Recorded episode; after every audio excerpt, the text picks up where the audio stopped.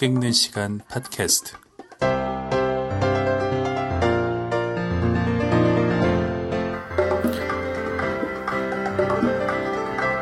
안녕하세요. 김영화입니다. 그동안 잘 지내셨습니까? 네, 어느새 이 그 김영화의 책 읽는 시간 팟캐스트는 34번째 에피소드가 되었고요.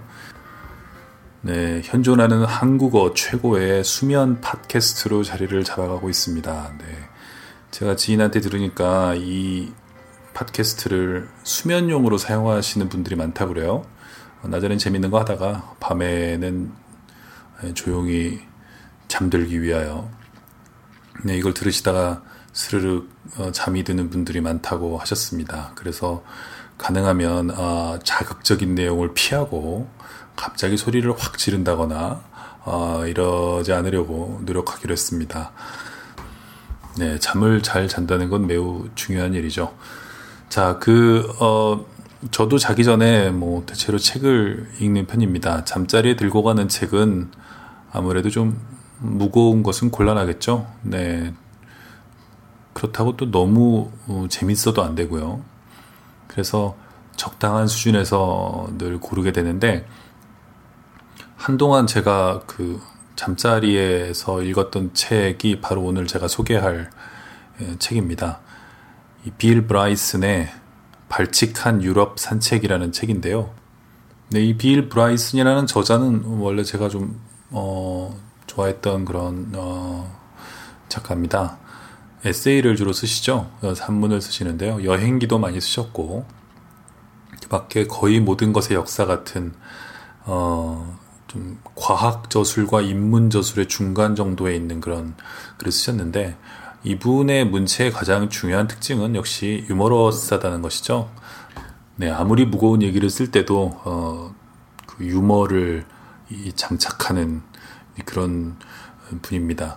이분은 어, 미국의 아주 시골에서 태어나신 것으로 알고 있습니다. 아이오와라는 데인데요. 저도 아이오와에 가본 적이 있습니다. 거기에 몇 달 머문 적이 있는데 네, 거기는 그 옥수수밭이 계속되죠. 옥수수밭, 옥수수밭, 옥수수밭, 가끔가다 콩밭, 다시 옥수수밭, 옥수수밭 이렇게 어, 펼쳐지는 아주 지루한 곳이고요. 그 아이오와 시티라는 곳은 아이오와 대학이 있는 곳인데 제가 머물던 곳입니다. 거기에는 인구가 한 5만 정도 되는 작은 이제 도시인데요. 많은 그 작가들이 살고 있습니다. 작가, 뭐 저술가, 뭐 학자 이런 사람들이 많이 몰려 살아서 인구 대비 아마 가장 많은 작가가 있는 도시가 아닐까 그런 생각이 드는데 그 이유는 아이오와에 음, 상당히 그 유서 깊고 그 평판이 높은 그 아이오와 그 라이팅 프로그램이라는 것이 있습니다. 거기에 어 작가들이 이제 모여들어서 작가가 되고 싶은 사람들이겠죠, 주로. 이런 사람들이 모여들어서 글을 쓰는데 별로 할 것이 없는 도시이기 때문에 어, 몇 발자국 걸어 나가면 과장을 못해서 말하자면 몇 발자국 걸어 나가면 뭐 옥수수 밭입니다. 그래서 그냥 앉아서 글을 쓰는 것 말고는 할 일이 없는 글쓰기의 최적의 도시가 아닌가 그런 생각이 들 정도의 그런 도시인데요. 이 아이오와를 배경으로 한 뭐 유명한 영화는 메디슨 카운티의 다리가 있죠. 네, 일생을 무료하게 보내던 한 여자분이 어, 멀리서 찾아온 이 내셔널 지오그래픽이었나요? 네, 그 기자 어, 사진가를 보고 갑자기 사랑에 빠지는 그런 영화인데 소설도 있었죠. 아이오와에 가면 어, 그런 것이 가능하다는 것을 금방 알게 됩니다. 네, 권태와 이 무료가 주 전체를 지배하고 있죠. 이 빌 브라이스는 아이오와주의 그 주도인 데모인에서 태어났는데요.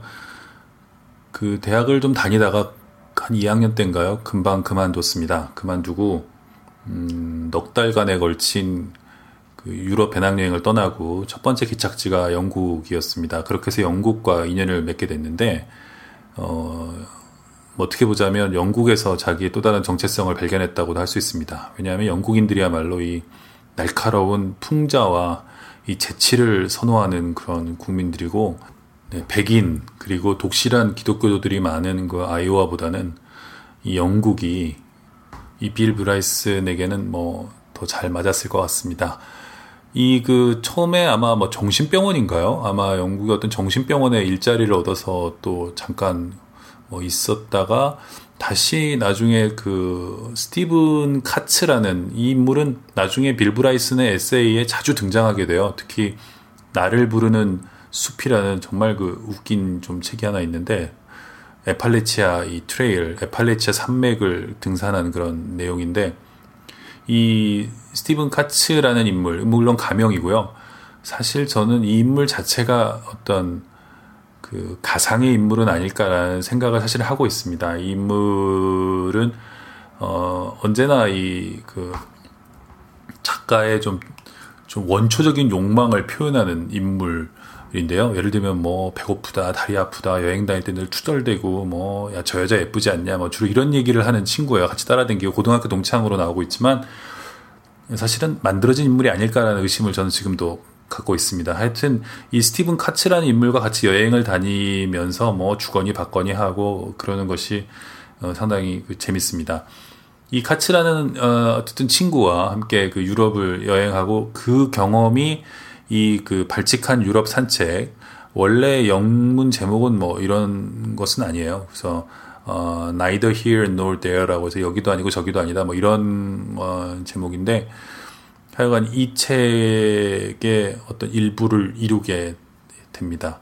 하여간 이 그 빌 브라이스는 어, 여행을 다니면서 온갖 곳에서 투덜거리고 예를 들면은 뭐이 어, 불만을 말하고 또 그 그것들을 희화화하고 이런 어, 여행입니다. 여행에서 뭘 배우고 뭐 느끼고 어, 그런 것과는 거리가 좀 있죠. 그런 면에서 우리나라에도 출간이 돼 있습니다만은 마크 트웨인의 어, 19세기 세계 일주인가요? 그 책의 그 맥을 잇는 여행 어, 저술이라고 어, 할 수가 있겠습니다. 제가 한동안 이 빌 브라이슨의 발칙한 유럽 산책을 그 침대에 가져가서 읽은 것은 네, 웃기기 때문입니다. 자기 전에는 뭘 배워봐야 금방 잊어버리고요.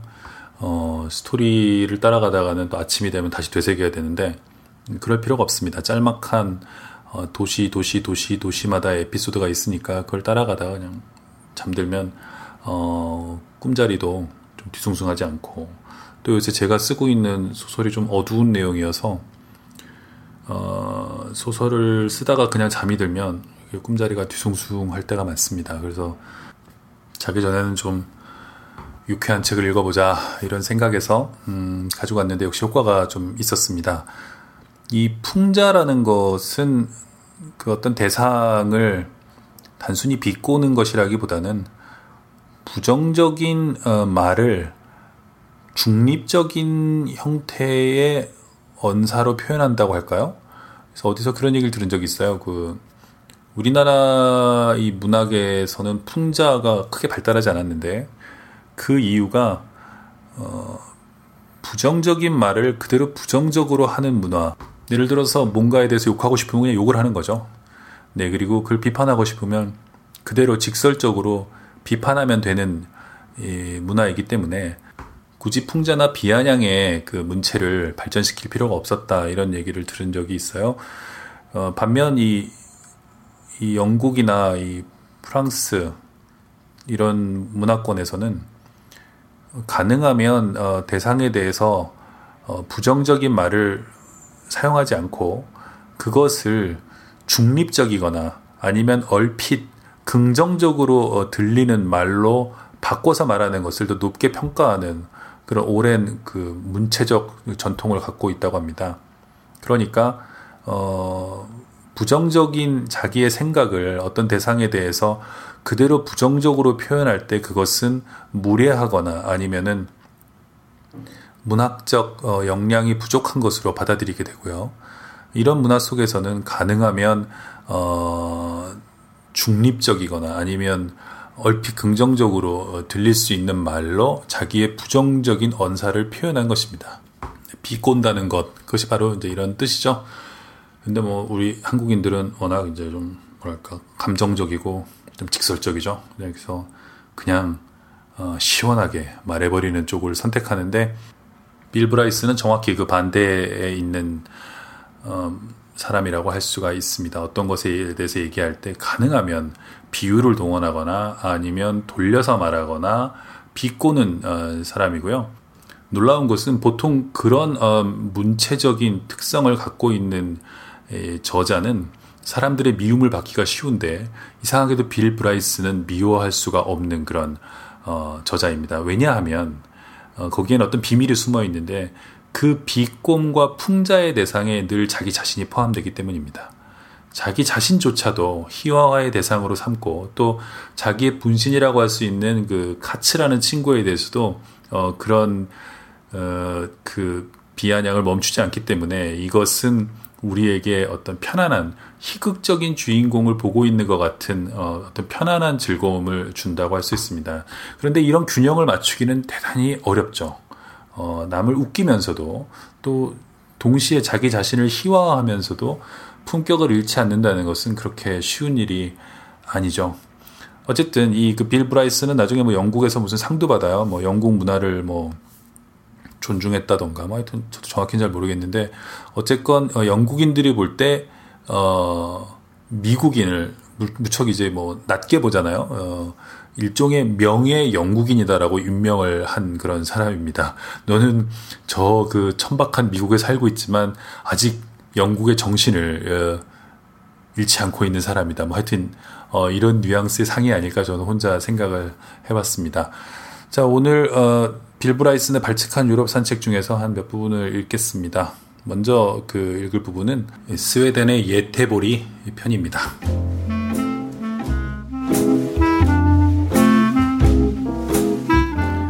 덴마크와 스웨덴 사이의 외래 순들을 가로지르는 페리에서 커피 한 잔을 마시자 다시 인간이 된 느낌이었다.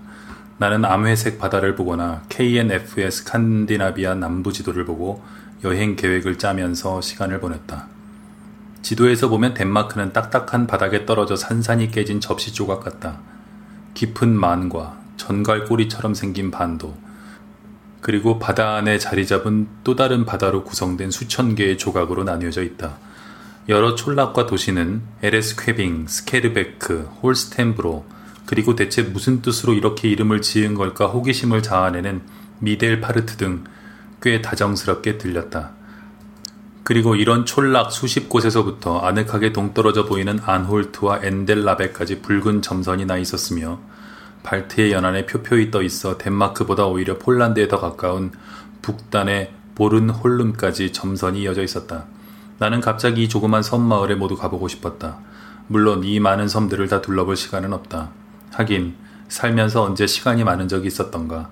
커피 한 잔 더 마실 시간도 없지 않은가. 서부 해안을 따라 북쪽으로 약 245km 떨어진 예테보리로 우리를 데려갈 붉은 갈색 기차가 헬싱보리에서 기다리고 있었다. 낮은 산, 붉은 축사, 겨자색 조그만 군청 건물이 있는 촌락들, 바늘 하나 들어갈 틈도 없이 빽빽한 소나무 숲, 민을 벽으로 된 주말 별장, 개인용 소형 부두, 뒤집힌 보트, 이런 아름다운 풍광이 창밖으로 스쳐 지나갔다. 기차는 이따금씩 해안 근처로 방향을 바꾸어 나무들 사이로 차가운 바다의 모습을 보여주곤 했다. 하지만 잠시 후 빗줄기가 창문에 주룩주룩 내리기 시작했다. 나는 스웨덴 사람 특유의 금발을 하고 금속태 안경을 쓰고 머리를 하나로 묶은 볕에 보기 좋게 그을린 젊은 남자와 함께 앉았다. 그는 여자친구를 만나러 모로코의 마라케시에 갔다가 예테보리로 돌아가는 길이라고 했다. 실은 전 여자친구가 더 맞는 말인데다 그는 그녀를 만나보고 왔다고 할 수도 없었다. 도착해보니 여자친구가 카펫을 파는 모로코 상인과 함께 살고 있더라는 것이다. 이 남자가 페르시아 검을 휘두르며 스웨덴 남자에게 당장 제 집에서 나가지 않으면 거시기를 잘라버리겠다고 위협했다나 수천 킬로미터 떨어진 곳에 아무 소득 없이 다녀온 점을 감안하면 젊은 남자는 상당히 평온해 보였고 기차 여행 내내 다리를 꼬고 앉아 엄청나게 큰 통에 담긴 보라색 요거트를 계속 퍼먹으면서 토마스 만의 소설을 읽었다. 엥엘 홀룸에서 승객 두 명이 우리 칸에 합류했다. 퉁명스러워 보이는 검은 옷차림의 나이든 아주머니는 1937년부터 웃어본 일이라고는 없는 사람 같았는데 내 얼굴을 수배 용의자 포스터에서 보기라도 한 듯 여행 내내 나를 주시했다. 또 한 사람은 아주 꼬장꼬장해 보이는 노인이었는데 최근에 퇴직한 전직 교장 선생 같았다. 나는 처음부터 이 노인이 마음에 들지 않았다. 젊은 스웨덴 남자가 앉아있던 자리는 원래 교장의 자리였다. 교장은 젊은 남자를 비키게 했을 뿐 아니라 자기 자리 위 수화물 칸에 있던 젊은이의 짐을 모두 반대편으로 옮기라고 말했다. 굳이 그럴 필요가 뭐란 말인가. 그런 다음 교장은 오랫동안 요란스럽게 자기 물건을 정리하기 시작했다. 가방에서 접힌 신문과 자두가 담긴 봉지를 꺼내더니 가방을 짐칸에 올려놓고는 좌석에 뭔가 불쾌한 게 떨어져 있지 않나 세세히 살핀 다음 손등으로 좌석을 털어내고 재킷과 그 안에 입은 상의를 의식이라도 치르듯 조심스럽게 접었다. 그런 다음 젊은이나 내게는 이런 방구 없이 아주머니에게만 양해를 구한 후 창문을 조절했다. 그러더니 잊어버린 물건이 있었는지 서류 가방을 다시 꺼내 손수건을 한번 들여다본 후 창문을 다시 조절했다. 교장이 몸을 구부릴 때마다 그의 엉덩이가 내 얼굴 앞에서 춤을 추었다. 권총 한 자루를 그토록 갈망했던 적이 없었다. 그리고 내가 주변을 돌아볼 때마다 이 할망구는 저승사자처럼 나를 노려보고 있었다. 아침은 그렇게 지나갔다. 나는 침을 흘리며 고개를 떨어뜨리고 졸기 시작했다. 나이가 들수록 점점 더 졸음이 많아지는 것 같다. 잠에서 깨어보니 나와 같은 칸에 탄 사람들이 모두 꾸벅꾸벅 졸고 있었다. 교장은 입을 한껏 벌린 채 드르렁거리며 코를 골고 있었다. 순간 열차의 움직임과 함께 내 발이 흔들릴 때마다 교장에게 다 그의 군청색 바지를 더럽히고 있는 게 눈에 띄었다. 뿐만 아니라 내 발을 조심스럽게 움직이면 그의 무릎에서 발목까지 그 자국이 길게 늘어나 바지에 흥미로운 자취를 남긴다는 것도 알게 되었다. 그러면서 재미있어 하고 있는데 고개를 아주 약간 돌리자 그 할망구가 나를 주시하고 있었다. 나는 즉시 자는 척하기 시작했다. 할망구가 찍소리라도 냈다가는 내 재킷으로 덮어 씌워 질식이라도 시킬 참이었다. 그러나 할망구는 아무 말도 하지 않았다. 오후는 그렇게 갔다. 나는 전날 가벼운 저녁을 먹은 후 아무것도 먹지 않아 무엇이라도 먹을 수 있을 것만 같았다. 심지어 토사물에서 영감을 받은 것 같은 역사상 유일한 음식인 우리 할머니의 크림에 버무린 햄과 다진 당근 같은 음식도 먹을 수 있을 것 같았다. 오후 늦게 영무원이 커피와 간식거리를 담은 삐걱대는 손수레를 밀며 나타났다. 모두들 서서히 깨어나기 시작했고 음식의 가격을 열심히 살폈다. 내 수중에 스웨덴 돈이라고는 24크로네밖에 없었다.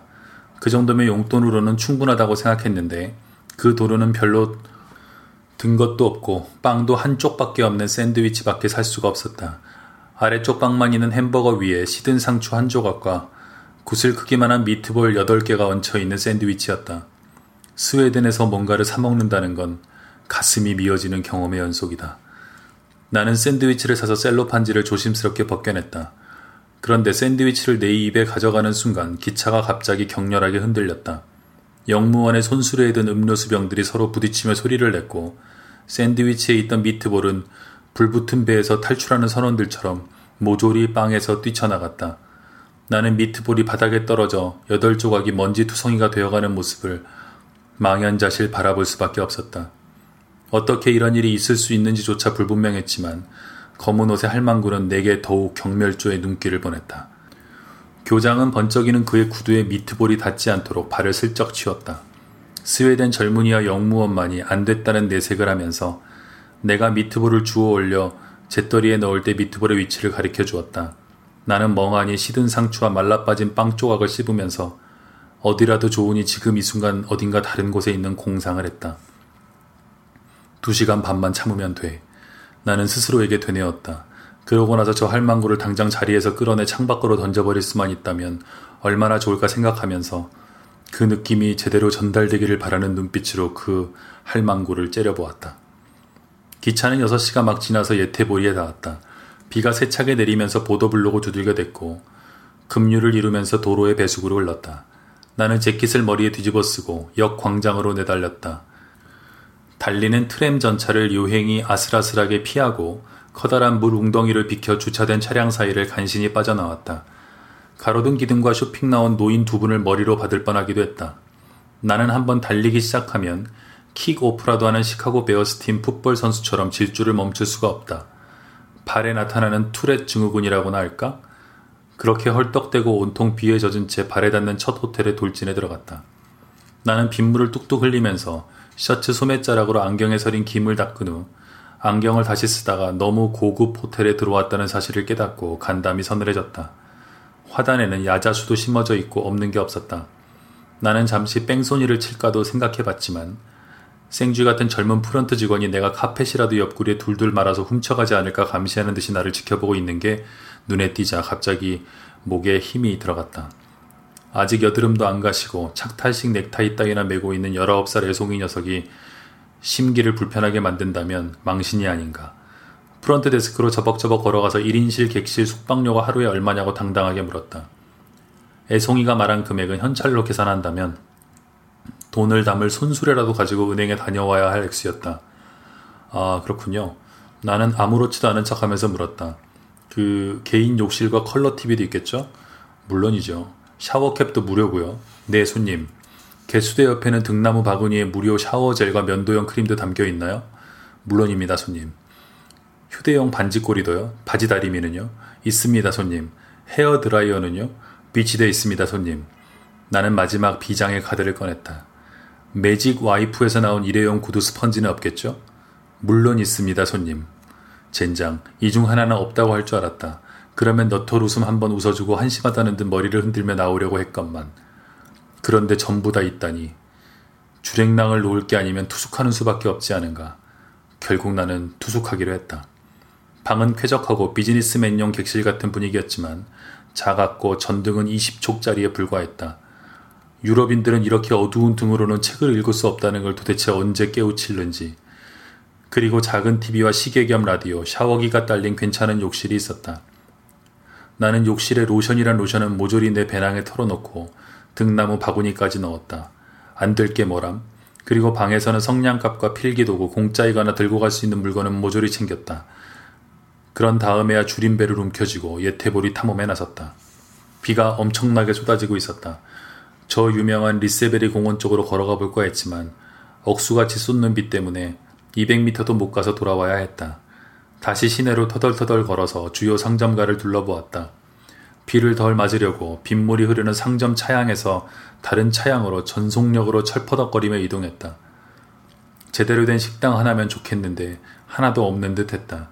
나는 비에 쫄딱 젖었고 추워서 떨고 있었으며 할 일 없이 호텔로 돌아가 어떤 가격에 아무 음식이라도 먹으려던 참이었다. 그때 실내 쇼핑센터가 눈에 띄었고 나는 개처럼 몸을 털며 그리로 돌진해 들어갔다. 상점은 대부분 울워스 비슷하게 밋밋한 곳이었지만 그 안에는 놀랄 만큼 많은 사람들이 돌아다니고 있었다. 여기가 무슨 근사한 저녁 산책 코스라도 되는 듯이 말이다. 술에 취해 비틀거리는 젊은이들도 많았다. 이들은 대부분 말이 많아지고 보기에 안 좋은 단계로 접어들고 있었다.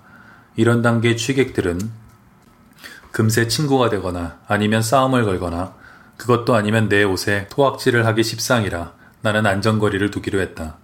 스웨덴과 노르웨이에 관해서 가장 놀라운 사실 중 하나는 공공장소에서 취객들을 아주 흔히 볼 수 있다는 점이다. 이 두 나라는 은행 대출을 받지 않고서는 맥주 한 병 사기도 어려울 만큼 높은 물가를 자랑하는 곳이 아닌가. 게다가 들어서는 정부마다 필사적으로 반음주 정책을 실시해서 음주에 드는 비용과 노력을 무색해 해버렸는데도 여기건 공원 벤치건 쇼핑센터건 가는 곳마다 심하게 취한 사람들이 눈에 띈다. 아무래도 잘 이해가 되지 않았다. 그러나 스웨덴과 노르웨이에 대해 이해가 안 되는 것은 그것뿐만이 아니었다. 이 두 나라는 인생의 즐거움이란 즐거움은 모두 쥐어짜 없애버리자고 작정이라도 한 듯하다. 소득세율과 부가가치세율은 세계 최고의 무자비한 음주 관련법, 밋밋하기 짝이 없는 술집, 맛도 멋도 없는 음식점에다가 TV는 또 어떤가. 네브라스카 같은 산간 벽지에 처박혀 두어 주 동안 지내는 것만큼이나 재미가 없다. 게다가 물가는 어찌나 비싼지 초콜릿 바를 하나 사면 거슬러 주는 잔돈의 경악을 금치 못하고 그보다 조금이라도 더 비싼 물건을 사면 통 안의 눈물이 절로 나온다. 겨울에는 뼈가 으스러질 듯 춥고 다른 계절에는 좀 나은가 하면 연중 내내 비가 온다. 이 두 나라에서 할 수 있는 제일 재밌는 일이라고는 상점도 다 문을 닫고 불도 반쯤 꺼져 있는 쇼핑센터의 진열장에서 천문학적인 가격이 붙은 정원용 수레며 플라스틱 가구 따위를 구경하는 것이다. 게다가 이들은 대체 무슨 생각을 하면서 입법을 했는지 궁금하게 만드는 세상에서 가장 공허하고 제한적인 법률로 스스로에게 족쇄를 채우고 있다. 가령 노르웨이에서는 술잔이 바닥나기 전에 바텐더가 술을 더 따라주는 것이 불법이다. 이게 대관절 법으로 정해야 할 만한 일인가? 노르웨이에서는 토요일이나 일요일에 제과점에서 빵을 굽는 것도 불법이다. 그것 참 고마운 법이 아닌가. 양심 없는 노르웨이 제빵사가 주말에 구운 빵을 신선한 빵인 양 속여 팔지 못하게 해주니 말이다. 그러나 뭐니 뭐니 해도 가장 터무니없고 무의미하다 못해 초현실적인 법은 차량 운전자에게 가장 해가 강렬한 여름 오후 대낮에도 전조등을 켜고 주행하도록 정하고 있는 스웨덴 법이다. 이런 법을 생각해낸 사람이 정말 누군지 만나보고 싶다. 따분한 생활 권장부 장관쯤 되지 않을까 싶다. 나중에 스웨덴에 여행하러 갔는데 보행자들이 모두 광부들이 쓰는 전등을 머리에 착용하고 있다 해도 나는 놀라지 않을 것 같다. 결국 나는 쇼핑센터 지하에 있는 피자헛에서 저녁을 먹었다. 손님이라고는 나 혼자였고 읽을 거리를 갖고 가지 않았던 터라 텅 빈 주변을 뚫어져라 쳐다보고 물 한 잔을 마시면서 스칸디나비아 반도에 관한 수수께끼를 지어내며 피자를 기다렸다. 문제. 스웨덴에서는 벽 한 면을 칠하는데 사람이 몇 명이나 필요할까? 답. 27명. 한 명은 페인트 칠하는데, 그리고 나머지 26명은 구경꾼들을 정렬시키는 데 필요하다. 문제. 노르웨이 사람들은 뿅 가고 싶을 때 어떻게 할까? 답. 담배 끝에 붙은 필터를 떼어낸다. 문제. 스웨덴에서 집에 전투경찰을 출동시키는 가장 빠른 방법은? 답. 도서관에서 빌린 책을 제때 반납하지 않으면 된다. 문제. 스웨덴 사람의 식생활에는 주식이 두 가지 있다. 그 중 하나는 청어인데 나머지는 무엇일까? 답. 역시 청어. 문제. 지중해 해변에서 노르웨이 사람을 구별하는 방법은? 답. 방한 부츠를 신은 사람을 찾는다. 그러면서 반쯤 정신 나간 사람처럼 혼자 킬킬대고 웃었다. 비에 흠뻑 젖은 옷을 입은 채 낯선 나라의 텅 빈 음식점에서 1인분에 25달러 나는 피자를 기다리며 혼자 앉은 사람이라면 누구라도 그렇지 않겠는가. 피자를 먹고 저녁 시간을 조금이라도 활용하기 위해서 다음날 스톡홀름으로 가는 아침 고속 열차표를 사러 역으로 나갔다. 스웨덴에서는 아무 열차나 집어 타면 되는 게 아니고 심사숙고한 다음에 표를 예매해야 한다. 매표소에는 번호표를 나눠주는 기계가 있어 번호를 받고 나서 번호가 창구에 표시되면 용물을 볼 수 있게 되어 있었다. 진행 중인 번호는 391번이었는데 내 번호는 차례가 제일 나중인 415번이었다. 20분 동안 기다렸는데도 번호는 393번까지밖에 진행되지 않아서 나는 눈요깃거리 잡지나 보려고 여기에 있는 신문 가판대로 갔다. 그러나 가판대는 문을 닫았고 나는 두어 개 여행사의 관광 포스터나 보다가 다시 매표소로 돌아왔다. 혹시나 했더니 역시나 내가 없는 사이에 순번에는 엄청난 변화가 있었고 415번은 이미 표시되었다 사라지고 없어 번호를 다시 뽑아야 했다. 이번에는 432번이라 적힌 표를 뽑아들고 앉아 반 시간을 기다렸다. 마침내 내 번호가 표시되자 나는 창구로 가서 다음날 아침 10시 5분 스톡홀름행 표를 달라고 했다. 직원은 슬픈 표정으로 나를 보며 말했다. 미안합니다. 나는 영어를 말하지 못합니다. 이런 황망할 때가 있나. 스웨덴 사람들은 다들 영어를 하던데요. 나는 무기력하게 한거했다. 그는 더 슬프게 말했다. 난 못합니다. 제발 3번 창구로 가십시오. 그는 구석에 있는 창구를 가리켰다. 저 여자가 영어를 매우 잘 말합니다. 나는 3번 창구로 가서 다음날 아침 스톡홀름 행 표를 달라고 했다. 여직원은 내 손에 쥔 구겨진 번호를 보더니 자기 창구 위쪽에 표시된 번호를 가리켰다. 번호가 지나갔는데요. 지금 번호는 436번입니다. 여직원이 말하고 있는 사이에도 머리가 희끗하고 사나워 보이는 한 아주머니가 자기 자리에서 엉덩이를 들썩이며 일어나 나를 향해 돌진해 왔다.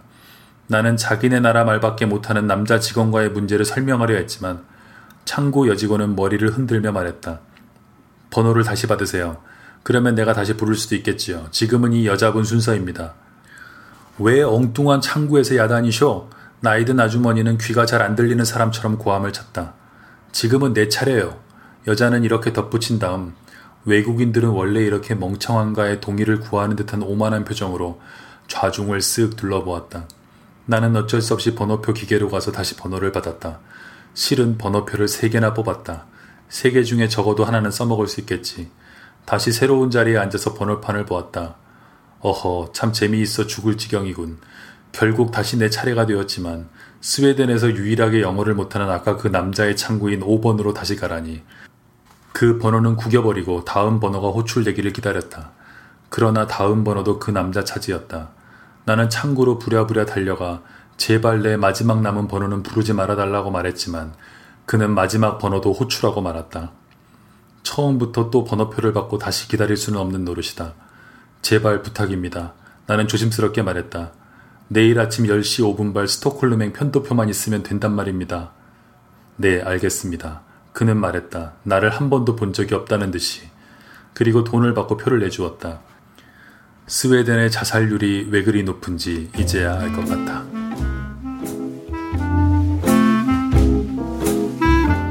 네, 비를 쫄딱 맞고 궁시렁궁시렁 거리면서 이 스웨덴 사람들의 지나치게 진지한 모습, 이 바른 생활의 모습 이런 것들을 이 비웃으면서 동시에 또 어, 날카로운 관찰들을 보여주고 있죠. 네, 이거보다 훨씬 뭐 심한 표현들이 상당히 많이 이 소설에 등장합니다만, 네, 이 부분 재밌습니다. 이 빌 브라이스는 엄숙한 나라, 예를 들면 독일이라든가 이런 게르만족 그 국가들에 가서는 그들의 이 그 지나치게 엄숙한 태도를 이제 그 조롱하기도 하고요. 그런가 하면 또 라틴 어, 계열의 국가들 이탈리아라든가 이런 데 가서는 그 엄청난 이 그 말도 안 되는 일들 어, 그 북새통, 그 다음에 비합리, 이런 것에 당황하기도 하는데, 어쨌건 이 빌 브라이슨이 계속해서 포착하고 있는 것은 여행자들이 겪게 되는 그 말도 안 되는 일들입니다. 여행자는 어, 그 나라에 살지 않기 때문에 여러 가지 관습과 충돌하게 되는데요. 여기서 여행자들은 여러 가지 태도를 취하게 되죠. 예를 들면, 어, 거기서 배울 점을 찾는 사람들이 있고요. 이런 게 이제 뭐 6일준의 서유 견문 이래로 많은 여행기의 어떤 문체적 태도라고 할 수 있겠는데 그런가 하면 빌 브라이슨처럼 완전히 구계자의 자세에서 그것들을 네, 이상하다고 말하는 것입니다. 참 이상하다.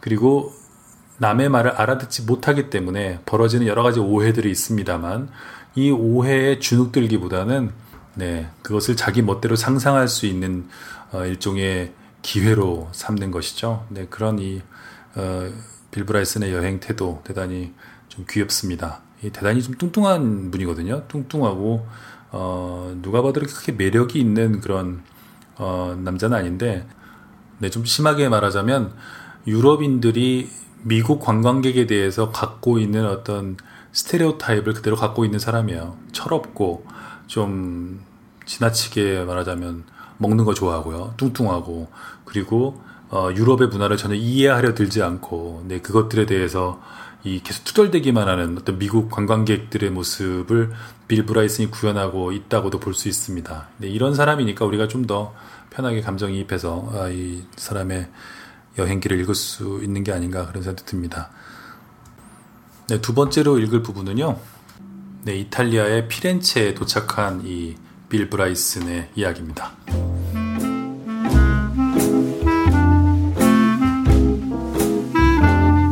나는 세계에서 가장 느린 열차를 타고 피렌체로 갔다. 기차는 다리에 쥐가 난 육상 선수처럼 경치를 가리며 주행하는 내내 다리를 절었고 간이 식당도 없었다. 열차 안은 처음에는 붐비더니 오후가 저녁이 되고 저녁이 까만 밤으로 기울자 승객이 점점 줄더니 결국은 서류 더미에 쌓인 사업가 한 사람과 노틀담의 꼽추 닮은 사람 경연대회라도 참가하는 듯한 남자 한 사람, 그리고 나 이렇게 세 사람만 남게 되었다. 기차는 몇 킬로미터마다 지난 몇 주 동안 기차가 선 적이 없어 승강장에까지 풀이 무성하게 자란 어두운 역에 멈추었고 역시 아무도 내리거나 타지 않았다. 때로는 기차가 칠흑 같은 시골 한복판에 멈춘 후 그 상태로 머물러 있곤 했다. 너무 오래 서 있어서 혹시 기관사가 주변 풀밭에 소변이라도 보러 가다가 우물에 빠진 건 아닌가 걱정되기도 했다. 얼마 있다 보면 기차는 한 30m쯤 뒤로 주행하다가 멈추고 그러다가 다시 가만히 서 있곤 했다. 그러다가 갑자기 객차를 들썩일 만큼 쿵 하는 큰 소리가 나고 창문이 깨질 것 같은 소리가 난 다음에는 평행한 옆 철로 위로 다른 기차가 쌩 하고 지나간다. 밝은 불빛이 번쩍이고 그 안에 탄 사람들이 저녁 식사를 즐기며 카드놀이도 하고 정광석화 같은 속도로 유럽 대륙을 횡단하며 즐거운 시간을 보내는 모습이 잠시 눈에 들어온다. 그런 다음에는 다시 고요만이 흐르고 열차가 황량한 다음 역을 향해 다시 기어갈 힘을 모을 때까지 우리는 또다시 영원의 시간 동안 그 자리에 주저앉아 기다렸다. 우리가 피렌체에 도달했을 때는 이미 11시가 훌쩍 넘었다. 나는 너무도 배고프고 지쳐서 발의 차이는 어떤 호사라도 누려야 마땅한 기분이었다. 별로 놀랄 일은 아니었지만 역사 주변의 음식점들이 모두 닫혀 있는 걸 보자 경계심을 늦출 수가 없었다. 스낵바 하나에 아직 불이 켜져 있었고 나는 양송이와 살라미, 올리브 오일이 듬뿍 올라간 대형 쓰레기통 뚜껑만한 피자를 꿈꾸면서 서둘러 그리로 갔다. 그러나 내가 도착했을 때 스낵바 주인은 이미 문을 닫아 걸고 있었다. 나는 풀이 죽어 반블록도 못 가서 발에 걸리는 첫 번째 호텔에 들어갔다. 호텔은 멋대가리 없는 현대식 콘크리트 박스였다. 바깥에서 보기에도 비싸 보이는 데다 이토록 멋없는 호텔에 돈을 벌어주는 것은 내 여행 원칙에 전면 배치되었지만 나는 피곤하고 배가 고팠다. 게다가 소변이 엄청나게 급했고 시원하게 세수를 하고 싶었기에 도저히 내 원칙을 고수할 수가 없었다. 호텔 프런트 직원은 1인실 하나에 말도 안 되는 액수를 제시했지만 나는 승복하는 의미의 손짓으로 그 가격을 받아들였다. 그러자 112세 된 노인장 짐꾼께서 세상에서 제일 느린 승강기로 나를 친히 방까지 안내하셨다. 5층까지 가는데 이틀은 좋게 걸리는 속도로 올라가면서 그분에게 듣자니 식당은 닫았고 룸서비스도 없다고 했다. 노인장은 꽤 자랑스럽게 이 말을 했다. 그러나 바가 닫으려면 아, 앞으로 35분이 남았으니 거기서 간단한 요기를 할 수 있을 거라고 했다. 노인은 흥겹게 손가락을 흔들어 보이셨고 그건 이 정보에 전혀 신빙성이 없다는 뜻이었다. 나는 소변이 너무 급했고 바가 문 닫기 전에 그리로 달려가야 할 것만 노인장은 샤워실과 TV가 어디에 있고 수납 공간이 어디인지를 알려주면서 그를 꼭 따라오도록 했다. 감사합니다. 영감님이 아니셨으면 제가 저런 걸 어떻게 찾겠습니까? 나는 천 리라쯤 되는 지폐 뭉치를 노인의 주머니에 찔러들이며 그를 거의 문 밖으로 떠밀다시피 내보냈다. 무례를 범하고 싶진 않았지만 나는 터지기 일보 직전인 후보댐을 필사적으로 막고 있는 기분이었다. 5초만 더 있었다가는 무게를 이기지 못하고 털썩 떨어져 물을 뿜어대는 소방호스짝이 날 뻔했다. 그런 사태는 간신히 모면했지만 얼마나 시원했던지 나는 잽싸게 세수를 한 다음 책 한 권을 집어들고 서둘러 승강기로 달려갔다. 승강기는 아직도 내려가는 중이었다. 다운 단추를 누르고는 시계를 쳐다본다. 과히 나쁘지 않다. 바가 문을 닫으려면 아직 25분이 남았으니 맥주 한 잔과 아무 스낵이나 들기에는 충분한 시간이다. 단추를 다시 누르고 엘리베이터 송을 허밍으로 부르면서 시간을 죽인다. 뺨을 부풀렸다 말았다 하면서 의심스러운 눈길로 목을 복도 거울에 비춰보며 시간을 보냈다. 그래도 승강기가 오지 않자 비상계단을 이용하기로 결심했다. 한 번에 계단 두 개씩 뛰어내려갔다. 나라는 존재는 맥주와 샌드위치 생각에만 온통 몰두해 있는데 맨 아래층까지 내려가 보니 문이 자물쇠로 잠겨 있고 이탈리아어로 이런 안내문이 붙어 있었다. 화재 발생 시 시체 적재소. 나는 조금도 주저하지 않고 바로 1층으로 다시 올라갔다. 역시 문이 잠겨 있다. 작은 창문을 통해 아직 바가 열려 있고 어둡고 편안한 가운데 손님이 많은 모습이 보였다. 누군가 피아노를 치고 있었다. 게다가 각 테이블마다 땅콩과 피스타치오가 담긴 조그만 그릇이 놓여 있다. 저거면 충분해. 문을 두들겨도 보고 손톱으로 긁어도 봤지만 아무도 내 소리를 듣지 못했다. 그래서 다시 2층으로 올라갔고 천만 다행으로 그 문은 잠겨 있지 않았다. 나는 바로 승강기로 가서 내려가는 단추를 몇 번이고 반복해서 눌렀다. 잠시 후 올라가는 단추에 불이 들어오더니 문이 열리고 똑같은 푸른색 양복을 입은 일본 남자 셋이 안에 들어있다.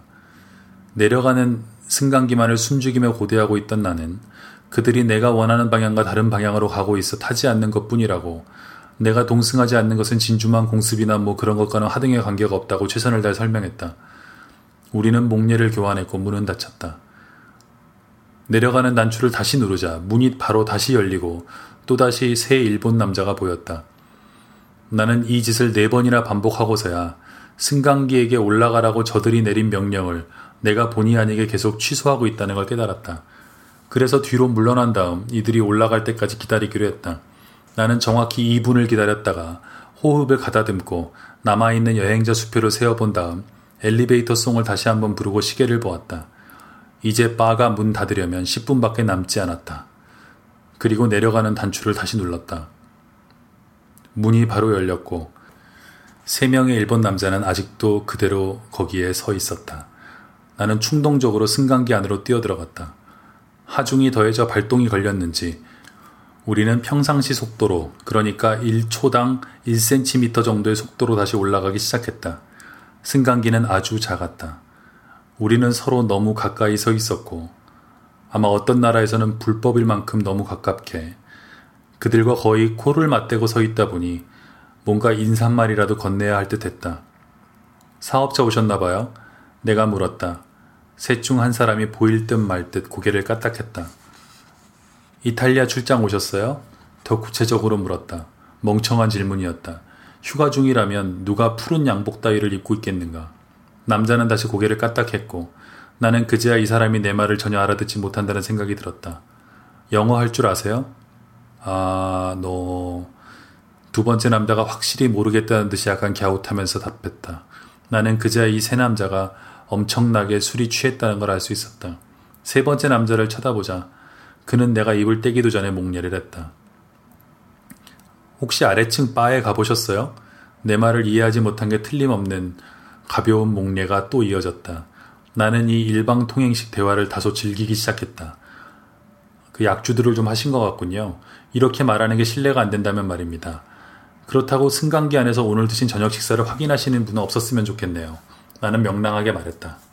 승강기는 계속 엉금엉금 기다가 마침내 덜커덕 섰다. 다 왔네요. 여러분 8층입니다. 이오지마에 다 왔습니다.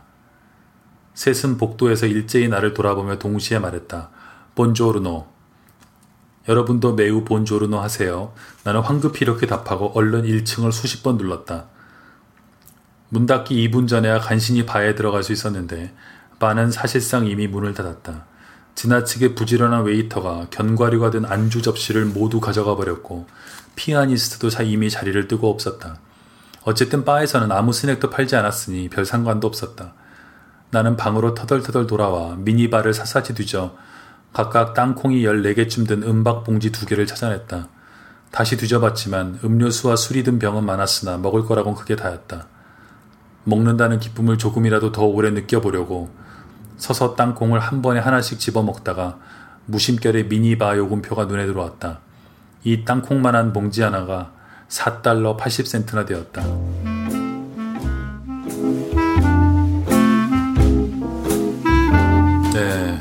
이 빌 브라이슨의 이 여행기를 읽는다는 것은 뭐 피렌체라든가 로마라든가 스톡홀름이라든가 베를린이라든가 이런 도시에 대해서 실제적인 정보를 얻는 것도 아니고요.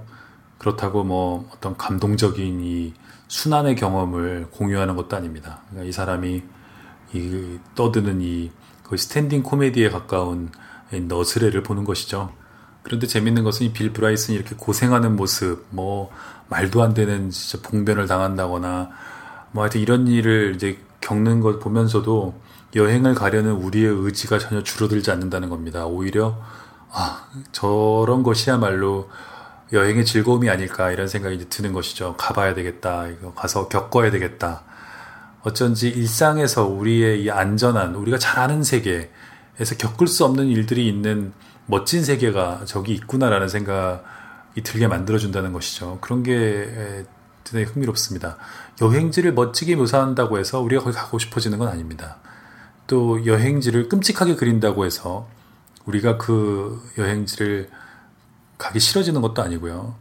예, 언제나 이 글이라는 것은 이런 예기치 않은 효과들을 불러일으키죠. 이런 것이 바로 어, 문체의 어떤 어, 마력이랄까요? 그런 힘이 아닐까 그런 생각이 듭니다. 예, 저 역시 이탈리아에 가서 정말 말도 안 되는 일들을 많이 겪었는데요. 사람의 기억은 과거의 일일수록 더 오래된 일일수록 더 아름답게 윤색해서 기억을 한다고 하죠. 네, 그런 것이야말로 우리가 더 많이 여행하고 더 많이 뭔가를 겪어내야 할 그런 이유가 아닌가 그런 생각이 듭니다. 왜냐하면 지금 어떤 일을 겪든지 우리의 뇌는 어, 우리의 영혼은 그것을 더 멋지게, 더 근사하게, 더 환상적으로 기억해 줄 것이 분명하죠. 우리가 지금 하지 말아야 될 것은 그렇다면 기억할 거리가 전혀 없는 반복적인 그야말로 하던 일을 안전한 일을 계속 하는 것 그런 것이 아닌가 그런 생각 이빌 브라이슨의 발칙한 유럽 산책 보면서 이야기 나눠봤습니다. 그 이 책은 21세기 북스에서 나왔고요. 네, 번역은 권상미 씨가 하셨네요. 네. 자, 오늘 어, 김영하의 책 읽는 시간 온 국민의 수면 팟캐스트 여기서 마치기로 하겠고요. 어, 수면 팟캐스트답게 마지막 어, 곡은 에, 핑크 마티니가 노래합니다. 럴러바이 자장가입니다. 여러분 안녕히 계십시오. 지금까지 김영하였습니다.